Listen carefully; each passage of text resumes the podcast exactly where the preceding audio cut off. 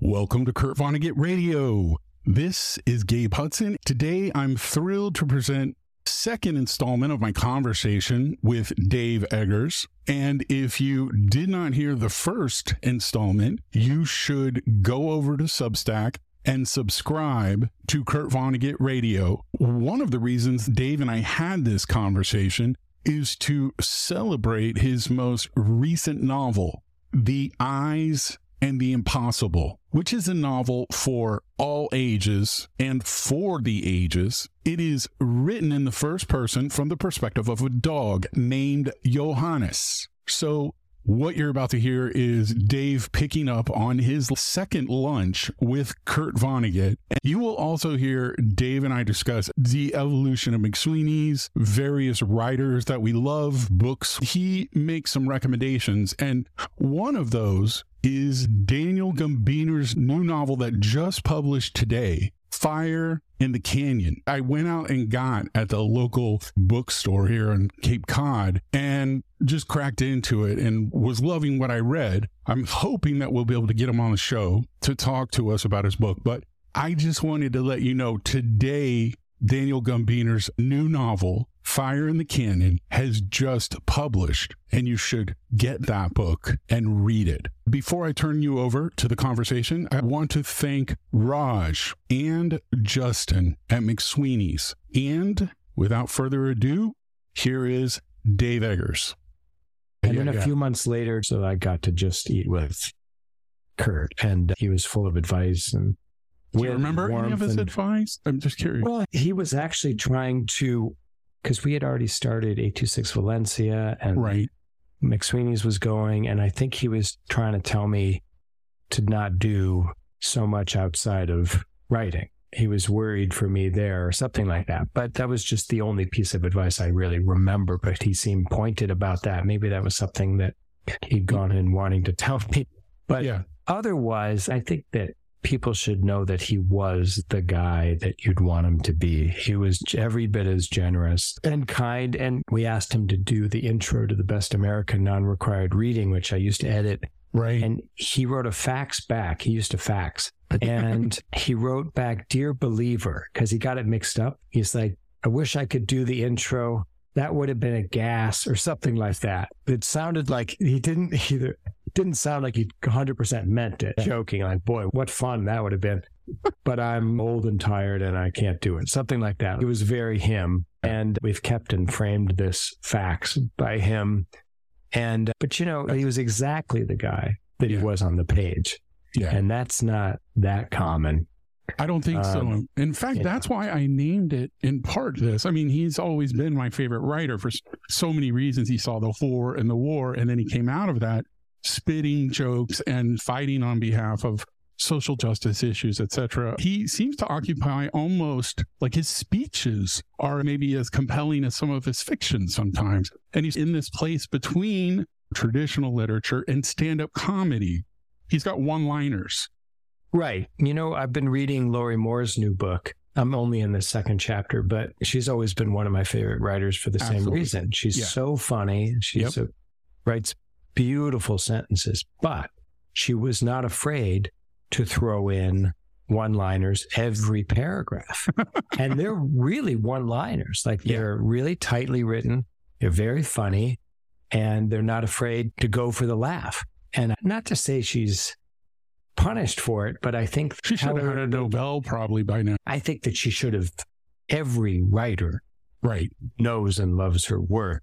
Yep. And I think that some of her books have been well read by the public at large, but she, yeah, national treasure, one of our best writers, every bit as funny and important as Mark Twain was in his time. Absolutely. Without Mark Twain's broad audience. This new book, the second chapter, which takes place between two brothers, one of whom is dying of cancer, is one of uh-huh. the funniest things you'll ever read. They're at the, his deathbed and it's just jokes every, but they're very mordant, that same kind of world weary, but still kind of optimistic and uh, loving humor as Vonnegut. They're, they share a lot of DNA, although their sentence structure is very different. But Vonnegut when he was at his best, he managed to balance the jokes just right with propulsive narrative that had a lot of air in it too. Yep. And it was not a suffocating, overly dense kind of writing. It was very modern in terms of how clean and spare it often yep. was. But the books really vary a lot too. I read Galapagos again a few years ago, and that's more dense. That has a different kind of yeah. structure and a kind of de- different density than Slaughterhouse Five or and then Cat's Cradle, I think maybe his most artful book. What do you think cover. about Breakfast of Champions? I think that's got one of the most incredible openings where he's just dropping those truths about America and explaining how we basically it was critical race theory before maybe that became a popular term. He's just basically saying there were plenty of people living on this continent before yeah. the white sea pirates came here and decimated the people. Yeah. And those were slave owners. He says, so the new sea pirates were white. The original indigenous people that lived here were copper colored, and the slaves that were brought here were black. Back then, color was everything.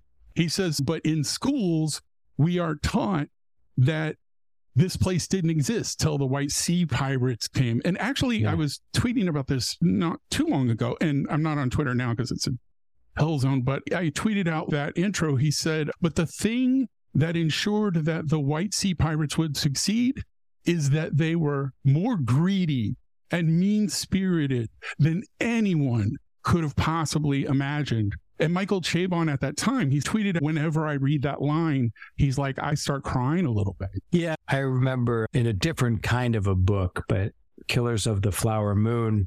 Yeah. Which I think everyone is reading now because of the movie coming. Right. I remember reading that and thinking, it can't get worse, Can it? It can't get worse. We're not going to see another scene of just the most astonishing deviousness and greed and right. and cravenness on the part of the white capitalists, and then it would get worse. I think that Vonnegut was pretty early among sort of popular white writers. Yeah.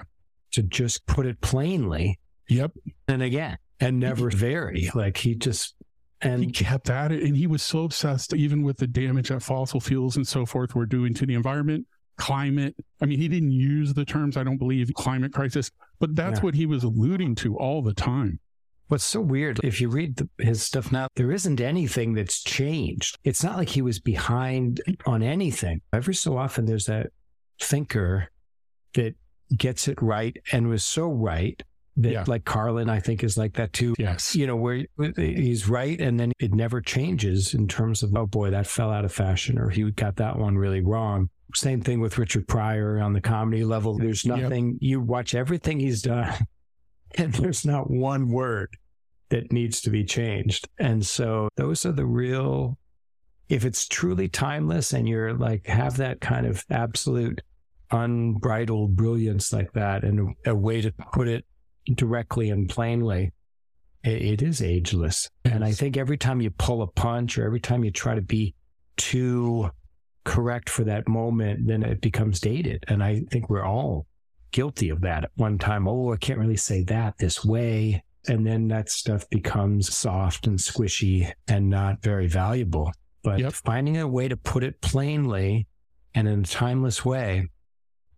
But that said, Breakfast of Champions is pretty low on my list, I have to say. Interesting. I know. Interesting. I think it's more a collection of thoughts and Oh, I and, think so. Uh, it's he said it was his birthday gift to himself when he turned fifty. Yeah, and I think I do prefer. I loved Timequake. If you, I do too. Yes. Yeah. Yeah. And I liked it better as a ragtag, messy bag of thoughts and anecdotes and narratives. But for some reason, Breakfast of Champions to me didn't do it as much as a mean, collection of thoughts. I get it, but even this, time Timequake, I thought, had more connective tissue and an artful structure. I hear what you're saying. That Breakfast is Champions, that's the first one I read. My teacher, Miss Diacont, gave it to me on the first or second day of seventh grade because we had to stand up and say what we wanted to be. I said I wanted to be a writer. And she said, "Oh, this is the greatest writer. He's gonna, you're gonna change the way you look at the world." And Wow. I had just never heard that kind of truth telling. Just someone telling the absolute truth in Yeah. an unvarnished way. It just pierced my dome. Yeah. That's what's so strange. And I don't think anyone does it to this day, especially not in fiction. Just say things.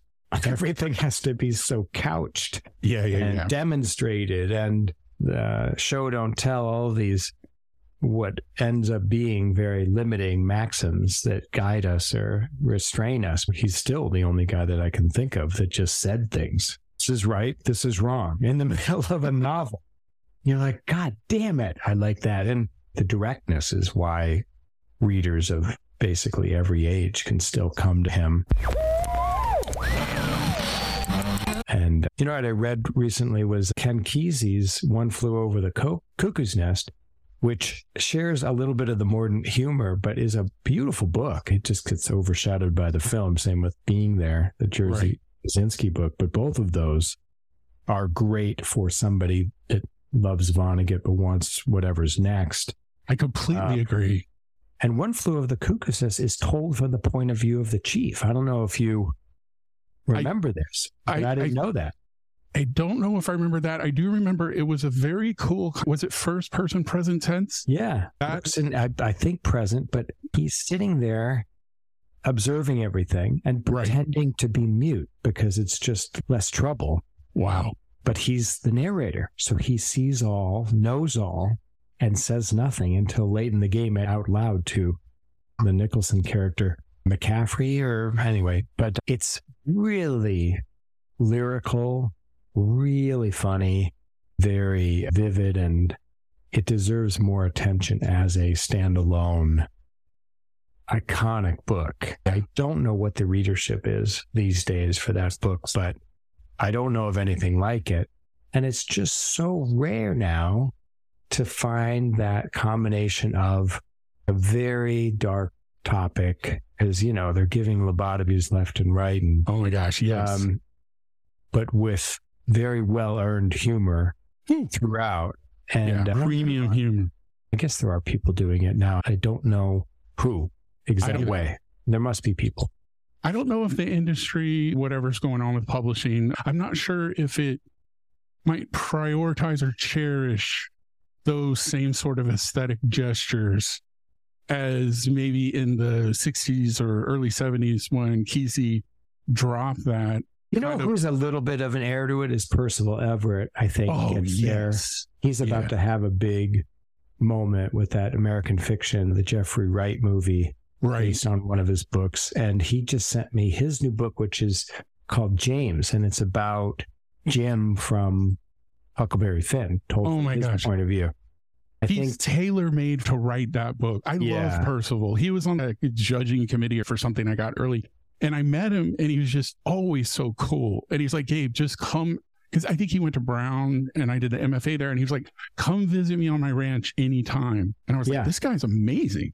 Yeah, I think he's the guy that is a little bit of an heir to um, those 60s writers that Yep. could mix and be really fearless about theme and premise that's just bonkers and he makes it work just through sheer force of will. I miss those kinds of things where it's okay, here's the premise. I would gravitate to that if it's done well. I used to say that George Saunders was the heir to Vonnegut, which I think he still is. He's that moral voice that you trust and I would, earned it. I would put you in there. I'm not trying to put you on the spot or flatter you, but I watched you for 25 plus years and read you. I would absolutely put you in that same category. Well, You I think when Saunders was doing his thing, remember we published him early on. Yep. In issue number four. Yeah, and we were uh, Civil War Land in Bad Decline was like everybody's touchstone. Oh my God, that book. And then I wrote some blurb mentioning Twain and Vonnegut and and then he wrote Sea Oak and wrote all these great stories.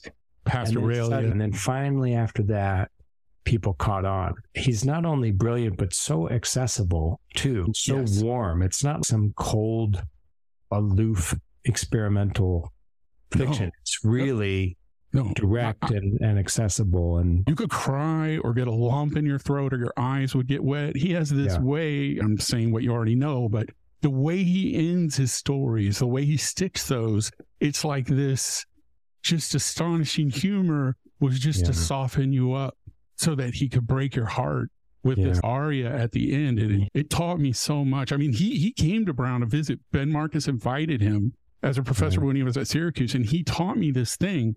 I, I actually wrote about it and podcasted about it. It's the heart is in conflict with itself. And that's this revolutionary idea because your character then, because we're all always stuck at least between two conflicting impulses, right? yeah, Like we just are. And so if your character sort of tacking back and forth and honoring those conflicting impulses, you get this very dynamic, alive human narrative, and you don't know what's going to happen. And you release your character and you let them show you, and it can surprise you as well as the reader how it all goes. my daughter was assigned Jenny Egan's Goon Squad Yeah. and just read it and it just slayed her. I think it was the first time my daughter who's 17 read something that she loved that much that she had Wow. been assigned. You know, when that she reads all of the stuff that's assigned and she's read other books on her own and everything, but then there's that one sweet spot where you get assigned it, it's taught by a great teacher and it hits you personally. There's that ending to uh, Goon Squad and, and the power before it that everything you could just see my daughter walking around in a daze like that when you stick the landing Yeah. and everything comes together. And it's been a while since I read that, but I remember feeling that same way, how you're describing it. And that book's been around the house. I've just been seeing her sort of let the amount that she has left to read thinning every day. And now she's said, I'm so sad that there's no more of that to read. You know, when she's just in that space where she just wants the book to go on and you really never get it again because there's, you know, Jenny is so Dynamic. She changes. Like yeah, she- dynamic, and she really does different things each time pretty drastically. Was it the uh, the book in the New York harbor that was after that? Anyway, about the mob and then the diving under the ship. Anyway, I don't know what was next, but it was really different. And I think that it's a funny thing because as writers, you understand, as readers, we understand what it's like to want more of that voice. And Vonnegut was pretty consistent. So you always got Vonnegut's voice. But then, from my perspective, I really want to pivot hard after everything. You Never want to do the same thing in a row. I might revisit something 20 years later, but I don't know what that is, but it's a certain sort of restlessness or trying something new. Or I, I definitely don't want to go back. I mean, really, from the jump, your aesthetic was so wide that you actually, as an editor, introduced a lot of us to different kinds of cool graphic novelist types or this kind of writer. You widened the umbrella for us, for Gen X, and we saw all this talent. And then you would do those science books that had a Monty Python vibe. But then you would do Haggis-on-Whey books. and then you do serious reportage. You might be the most sort of dexterous writer I can think of because you love jokes. I knew you loved Vonnegut. You loved drawings. You're a great artist.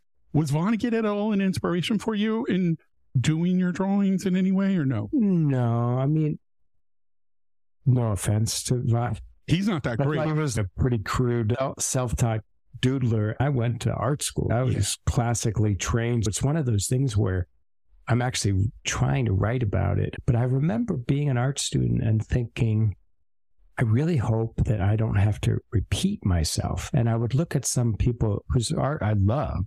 Looked at Roy Lichtenstein, right? Work it really holds up. I really enjoy it. But I think for 45, 50 years he did the same stuff, the Ben-Day dots. And I thought, man, I and he really explored the theme and He turned it out.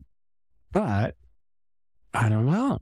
Is that what you want to? Could you do it for 50 years? It's Yeah. tough to think about. And so then I started gravitating to the artists like Gerhard Richter or a handful of other people that really did different, somehow carved out a space for themselves where they could do very different things each time. I was in the Richter room at the SF MoMA a few weeks ago and thinking, oh, you know, it, it does hold together Yeah. Man, it's different. And I'm so grateful to see somebody do that because that was the thing about the art world that always bothered me was the way that the market works is that if you hit on something that buyers want and critics appreciate, then you just got to repeat yourself for the rest Right. of your life. Right. It's better than digging ditches, but it's still, It's digging some kind of ditch. I don't know. We're all lucky if we get to do something we enjoy, but it is a strange gilded cage that you can end up in. Yeah. That is if you feel constrained. If you find joy in doing slight variations on the same thing Right. for 50 years, uh, then all power to you because I do think it's possible to find that be fun. Right. I've watched you from your debut with your memoir, The Heartbreaking Work. And then I remember everybody was like, What's the next book going to be? And I'm sorry, the, the title eludes me, but I've read it several times Traveling the Globe. No, you know what it was, Gabe? It was about the art world. It was a small book for HarperCollins called When Elephants Paint. And it was a collaboration with Komar and Melamid, who did Yes. the cover. And and I went on this trip with them to Thailand where they were teaching unemployed elephants Wow. to paint abstract expressionist canvases as sort of a gag. And it was really up my alley because I was frustrated with so much of the art world. And they were always doing send ups of the art world. And Right. so it was a photo book that was kind of a parody, but also it looked like a real art book full of beautiful photos right. of elephants painting in the jungle. And I really had to get something done to shake off any, not I guess, any expectations and just Right. something very silly and to say, no, I'm not going to. Do this again Yeah. and again. Do you have three books you could recommend for our listeners? I'll say first the new Lorrie Moore. I am homeless if this is not my home, I think it's called. I'm really at that age where I'm actually have a lot of time to read and I read in the morning. And so I can't believe because I was always a pretty slow reader, but now I'm able to read two, three books a week and I forget Wow. what I read Yeah, yeah. pretty quickly. Let's turn everyone on to Percival Everett's new book that I Yes. think comes out imminently. Yep. And then Jesmyn Ward has a new book that I'm excited about because I got to be on the National Book Committee when we gave her the second National Book Award. She's amazing.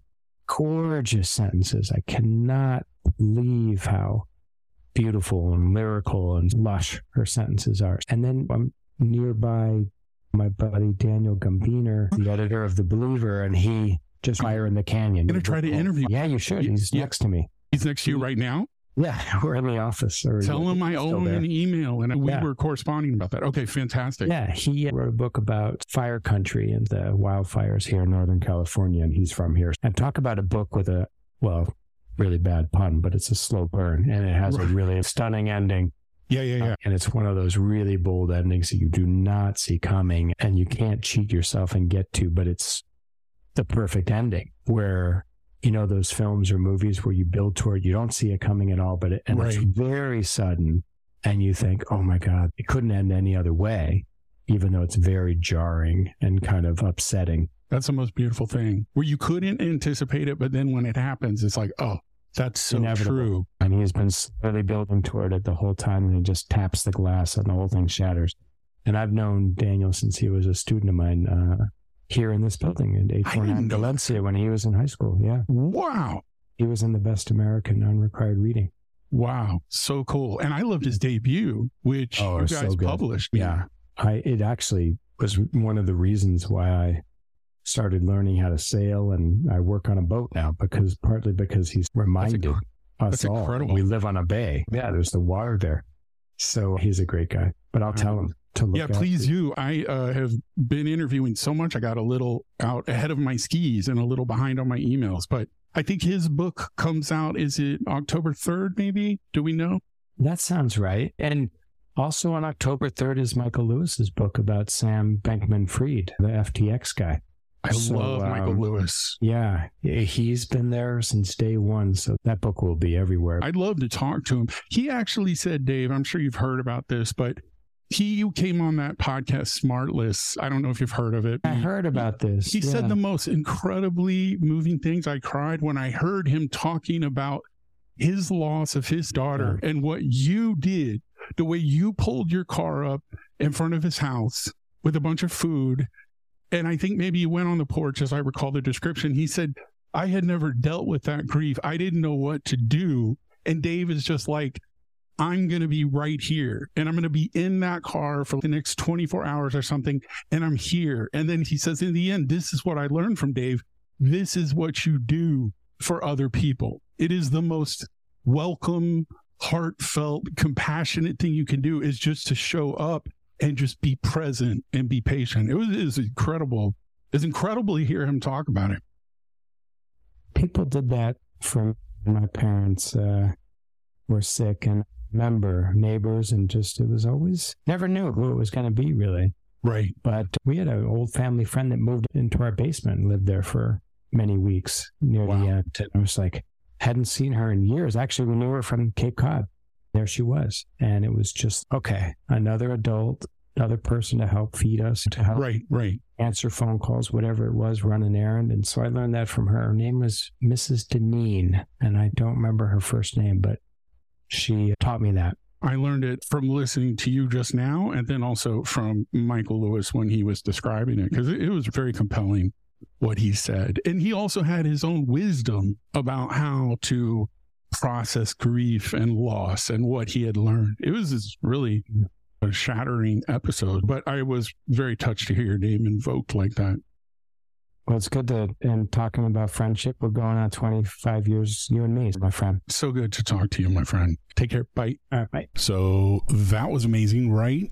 Now is when you go to McSweeney's.net or bookshop to buy Dave's fabulous new novel, The Eyes and the Impossible. I have included links in the show notes. Also, Dave mentioned, but it didn't get recorded as clearly, some of the forthcoming editions that McSweeney's has coming out towards the end of the year. As he described it, sort of the crescendo of fireworks. One of them is the newest issue of McSweeney's, which has been edited by Brian Evenson. It's a horror. He also said they have an issue coming out with a great play by Jeff Newman. He said that they have a lunchbox designed by Art Spiegelman. And then he said at the beginning of the year, Eli Horowitz has edited an issue where he's found 10 unpublished writers. And Dave said that it is really a return to their roots as McSweeney's and that the stories span the globe, everywhere from Iceland to Nigeria to Omaha. So if you're interested, definitely go to McSweeney's.net. If you're not already signed up for this podcast and newsletter, go to Substack and sign up for Kurt Vonnegut Radio. Stay safe out there, people, and I'll see you next time. Peace.